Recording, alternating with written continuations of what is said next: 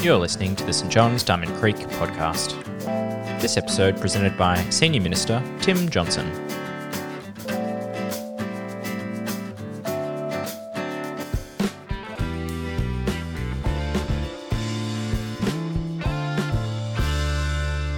Hi, my name is Jasmine and I will be bringing you today's Bible reading.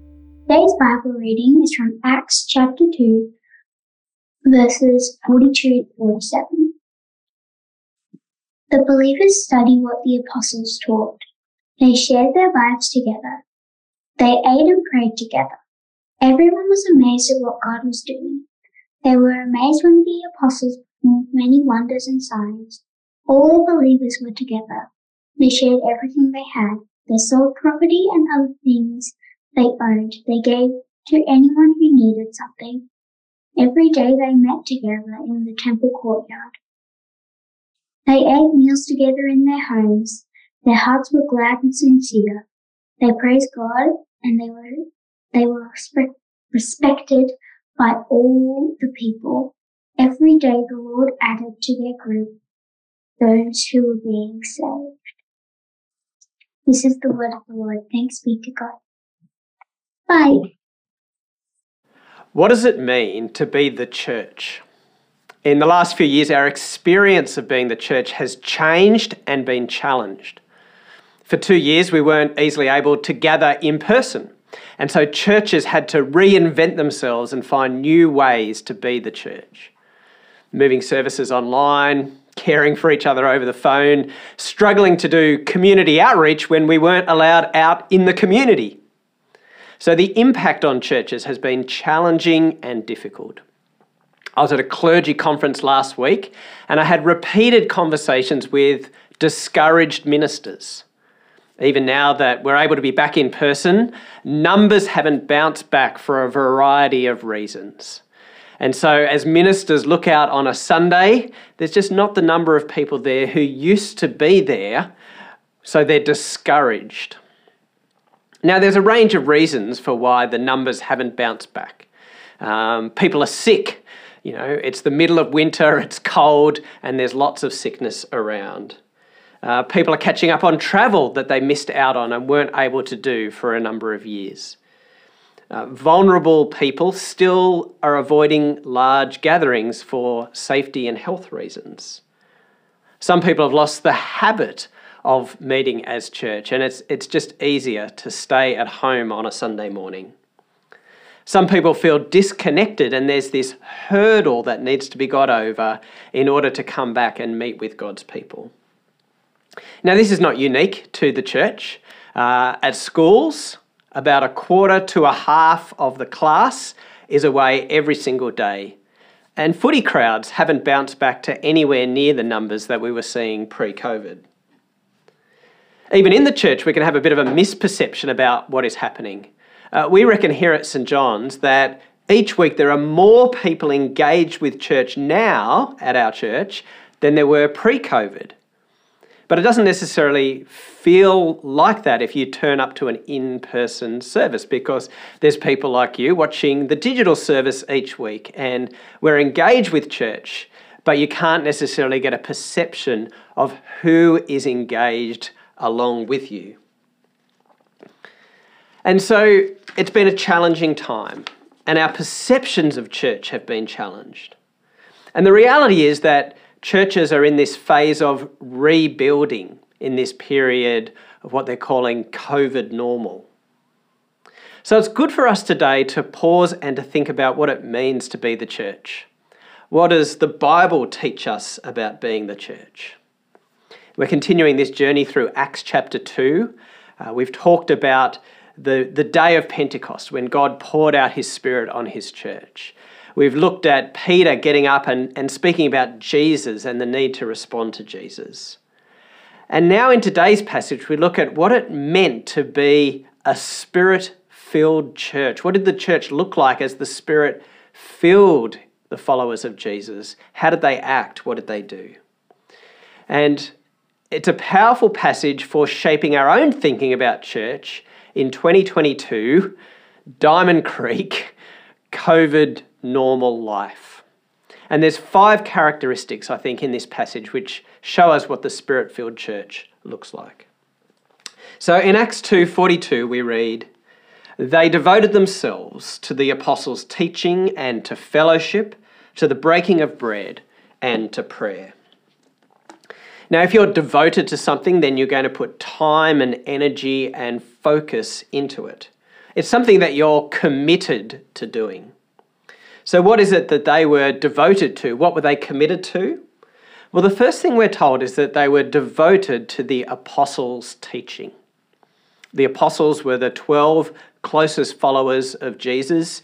They'd heard Jesus teach, they'd seen the things that he had done, and they had a particular authority from Jesus to be sent out and to share his message with other people. Uh, significantly, they'd also been witnesses to the resurrection of Jesus. They'd seen Jesus alive, and they'd even been taught by Jesus post resurrection about what his resurrection means and the way that it was a fulfillment of the Old Testament scriptures. And so the early church were taught and instructed by the apostles who had this particular authority from Jesus. They could pass on the true teaching about Jesus. In verse 43, we read that everyone was filled with awe at the many wonders and signs performed by the apostles. One of the ways that Jesus confirmed the authority that he had given to the apostles is that they were able to do signs and wonders. Now, it's interesting that in this verse, it doesn't say that everyone was doing these signs and wonders, but it was particularly the apostles who were doing this. Now, later on in Acts, we see that there are other people who do signs and wonders. It wasn't just limited to the apostles. But it was important that people knew that these people had the authority of Jesus and so could pass on the truth of his message.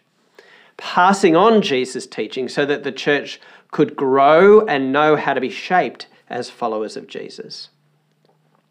Now, what does it mean for us as a church in 2022 to be devoted to the apostles' teaching in the same sort of way? Obviously, we can't get Peter or Matthew to pop up and preach a sermon for us on a Sunday.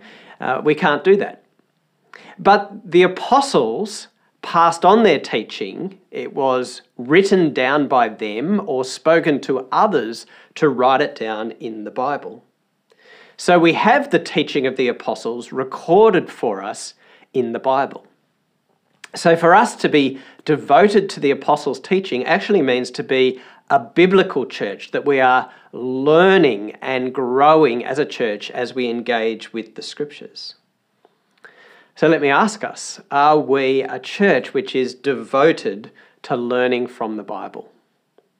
uh, as we gather for the digital service or for an in person service, do we come ready to hear from God's word and to listen to what God has to say? If you're part of a life group, do you wrestle together with the meaning of the Bible and how that applies in your life, in your work, in your relationships? Do you feed on God's word yourself, taking time to read it by yourself or with the people that you live with? Are you regularly changing things in your life in accordance with God's word? Are you being encouraged, challenged, uh, rebuked, and spurred on as you hear from God's word? If, if that's the case, then that is the Spirit's work in you, helping you to be shaped by God as you listen to His word. So the Spirit filled church is a learning church. The second thing that we read is that they devoted themselves to fellowship. Now, fellowship's a bit of a churchy word, I reckon, these days. There's not many contexts that we use it outside of the church. Although the first part of uh, The Lord of the Rings is called the Fellowship of the Ring. And that's actually not a bad way for us to think about what fellowship actually is. Uh, in that book and, and, and movies, you had uh, a group of people who wouldn't normally be together elves, hobbits, uh, dwarfs, and humans on a mission together, working for a, a single purpose to take the ring to Mordor. and in the process being bonded together as a, as a tight and unified group. Uh, that's an image for the spirit filled church. The word used here for fellowship is the word koinonia, the Greek word koinonia, which just means gathering, right? So the, the church is a gathering of disparate people from different backgrounds, but on mission together as a unified community. Uh, but as a gathered community, we need to take opportunities to get together, to gather together. In verse 46 of this passage, we read that that's exactly what the early church did. We read, Every day they continued to meet together in the temple courts. They broke bread in their homes and ate together with glad and sincere hearts. So they took every opportunity. They were even meeting daily. They did it in public out in the temple courts, and they did it in private, gathering in their own homes. Uh, the mention here, a couple of times in this passage, it mentions breaking bread, and that could just be a reference to eating a meal together, but it could be a more specific reference to sharing communion together, uh, breaking bread and remembering what Jesus had done through his life and death and resurrection.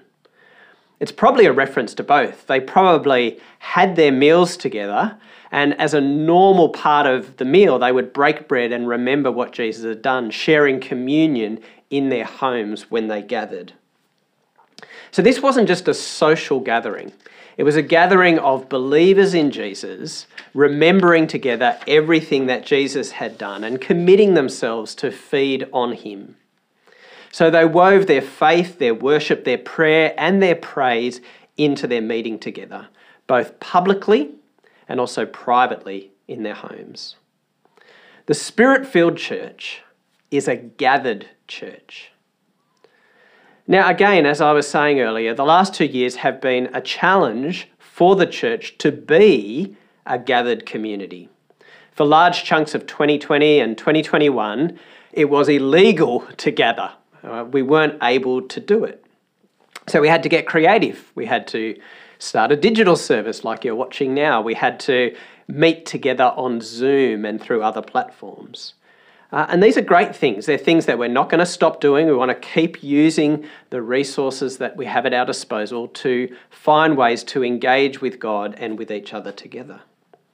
Uh, for a number of people, and maybe you're one of them, uh, you're housebound, or sickness means that it's not easy for you to gather, or your health is very vulnerable, and so meeting with other people is a great risk. And so we're very committed to this digital service as a way of people engaging together. But if you're physically able to meet, and it's not a health risk for you to do so, it's actually better for you to come in person and to be with other people. Um, every week we have this experience at our in person services where people are back for the very first time. And they often say to me, it was actually really hard to come back. It was an emotional barrier to get over. I've been away for a long time. I thought people might um, look at me and think, Where have you been? And so it was a hurdle. It was a hard thing for actually get back, to get back in person. But I'm so glad that I did it because it's wonderful to, to see people, to be encouraged, to hear voices as we sing together, and to have those side conversations that you can have as a way of encouraging each other in faith that is not so easy to do online. And so here's my challenge depending on your circumstances, are you able to gather in person with other people to be the gathered church and to encourage each other. There's great benefit in it. There's great benefit to us as a community because there is that sense of being the gathered church. There's a great benefit to you personally because it's an opportunity for you to serve others, to use your gifts, and for others to serve and encourage you in person in informal ways when you gather together. Now, that might not be your circumstance. Again, you might be housebound, you might be sick. Uh, we definitely want people to stay away from church if they're sick so that they don't pass it on to others. But there's a great benefit in gathering together. And so the challenge is can we re establish patterns of gathering together? Can we be committed to physically being with each other so that there's those opportunities to be the church gathered together and encourage each other in the faith of Jesus? The spirit filled church is a gathering church. Thirdly, the spirit filled church is a praying church. Verse 42 says they devoted themselves to prayer. In verse 47, we see that as they gathered in their homes, they spent time praising God together. So we see that prayer was a vital part of the life of the spirit filled church. As God's Spirit filled them, they were drawn to pray, to express their deep dependence on God by coming to Him in prayer. Now, I reckon a key health indicator for the church is how much the church is praying. Without prayer, we're tempted to try and do things in our own strength. We can become either proud because we think we're doing pretty well, or we can become despondent because things are a struggle. As a church here at St. John's, how much are we praying? I've been thinking about this. It's kind of hard to quantify the amount of prayer that happens each week? How do you add up the prayer that happens? Because prayer happens in our Sunday gatherings. Prayer happens as people gather together in their life groups to share with each other and to pray for each other. It happens uh, as people gather for life group, but also as people pray for each other in the sharing of prayer points through the week. Um, there's dedicated prayer meetings uh, for praying for things like Alpha, um, praying for our vision. Uh, we have a group who meet here at church each Thursday morning to pray for the church. Uh, whenever our leadership groups gather together, whether that's staff, wardens, parish council, missions committee, whatever it might be, there's always prayer as part of those leadership group meetings as well. And of course, people are praying individually and praying for the church as well as for their own lives and family. So there's a lot of prayer that happens in a variety of different ways, and it's hard to add up how much we're praying. In what I've named there, I've probably missed a bunch of things that actually happen in the life of our church. And it's certain that there's more ways that we could be praying and more opportunities to pray that we're not currently taking advantage of. What are the ways that you're currently involved in praying and praying for the church and for the mission of the church? What are the ways that we as a church can grow in prayer? If prayer is about expressing our dependence on God, if we expect that God hears our prayers and answers our prayers, and if we want to be a church that is devoted to prayer, devoted to prayer like the early church, what are the opportunities that we're not taking that we could be taking? Or where are the avenues that we could be praying together? Because the spirit filled church is a praying church. Fourthly, the spirit filled church is a generous church. Here's what we read in verses 44 and 45. All the believers were together and had everything in common. They sold property and possessions to give to anyone who had need. So here's what we see about this fellowship, this gathering, and what it looks like in practice. They're so committed to each other, so committed to their church community, their church mission, and the needs of those around them that they share openly. It's a type of communal living. Now, we read this and uh, we often get scared by this. Um, isn't this communism? You know, everyone compulsorily pooling their stuff together and sharing it with others? Or is this like a cult where people are coerced to pool in together and put everything so that it's being shared. But in the context of Acts, it's neither compulsory or coerced. It appears to be completely voluntary and open that people choose to do this. So in Acts chapter 4, we read about a guy called Barnabas who sells some land that he's got and he brings it and he gives it to share with the church. But then in the next chapter, Acts 5, there's a couple, Ananias and Sapphira. They sell their land and they don't bring all of it, they bring some of it to share with the church. Now, the trouble with Ananias and Sapphira is they lie about this. They say, this is the total amount, when in fact it's not. They've kept some for themselves. They're criticised for their actions, but they're criticized because they've lied about it when actually they were free to keep whatever they want. It was their money, they didn't have to give it. So the critique is not the lack of sharing, the critique is that they lied that they'd given the full amount. Paul puts it pretty well in 2 Corinthians chapter 9 verse 7. Each of you should give what you've decided in your heart to give, not reluctantly or under compulsion, for God loves a cheerful giver. As God's Spirit fills us, as God's Spirit shapes our hearts and desires, He helps us to be generous in giving what we have, giving to support the work of the church and its mission in the world, and to give to those who are in need. I've often said that St. John's is a generous church. Uh, members of our church give sacrificially and generously to the work of the church. Uh, we do it so that Jesus can be proclaimed in our local area, so that we can partner with other people who are doing the work of Jesus all over the world in different ways. We do it so that we can build each other up in faith and be committed to following Jesus in every area of our life. We do it so that children and youth can hear about Jesus and they can grow in faith and be the new generation of the church doing that work together. We also see members of this church giving generously and sacrificially to help those in need. I've seen people just give money to those who don't have enough food, can't pay their rent, or have a period of unemployment and just can't pay the bills at that time. As I'm describing these things, I hope one of two things is happening for you. Either you're going, Yes, we are a generous church, and I love being part of it. I love being generous too, so that I can give and do the sorts of things that you're describing. I love it. Or maybe you're going, Wow, uh, that sounds great. I'm pleased to hear that we're a generous church. I'm not sure that I'm actually pitching in and I'm part of that, but I'd like to be. Uh, you can be.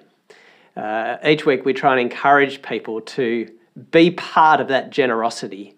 Uh, you can jump on our website, stjohnsdc.org.au forward slash giving, so that you can play your part and be part of that generous church as well. It's a team sport, it's a communal activity. The spirit filled church is a generous church.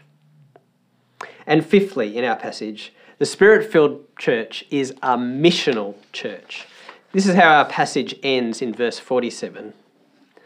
And the Lord added to their number daily those who were being saved. Now, that just doesn't happen by accident that people join in. We know that the early church was speaking the message of Jesus. Uh, just earlier, just before this passage, Peter gets up in front of the crowd and he tells people about Jesus' life and death and resurrection, and he calls people to turn to Jesus, to put their trust in him, to repent, to turn away from their old way of life, and to be baptized, to unite themselves with Jesus by faith. We also know that the church is living out the message of Jesus. All of these things that I've just been describing learning, gathering, praying, being generous is attractive, and people saw that and wanted to be part of it. At the end of verse 46, we read these words that uh, they enjoyed the favour of all the people. The early church was clearly popular, people respected them as they saw the integrity of the way that they lived. Now, as we read on in the book of Acts, this favour isn't, uh, isn't long lasting. Uh, there's persecution that comes to the church as people react against this message of Jesus and reject him and reject the church. So there's a bit of a tension here, and I think there's always this tension in terms of the mission of the church. We have to be bold in proclaiming Jesus, telling people that Jesus is the way to enjoy a relationship with, with God. And Jesus is the only way that we can have that living relationship with God. We must proclaim Jesus.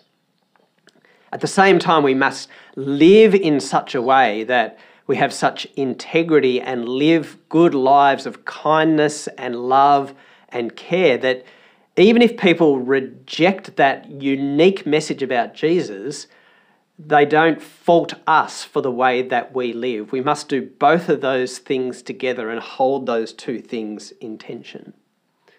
Uh, even if people reject the message of Christianity, but they look at you and think, and yet I know that they are a Christian and their life is appealing.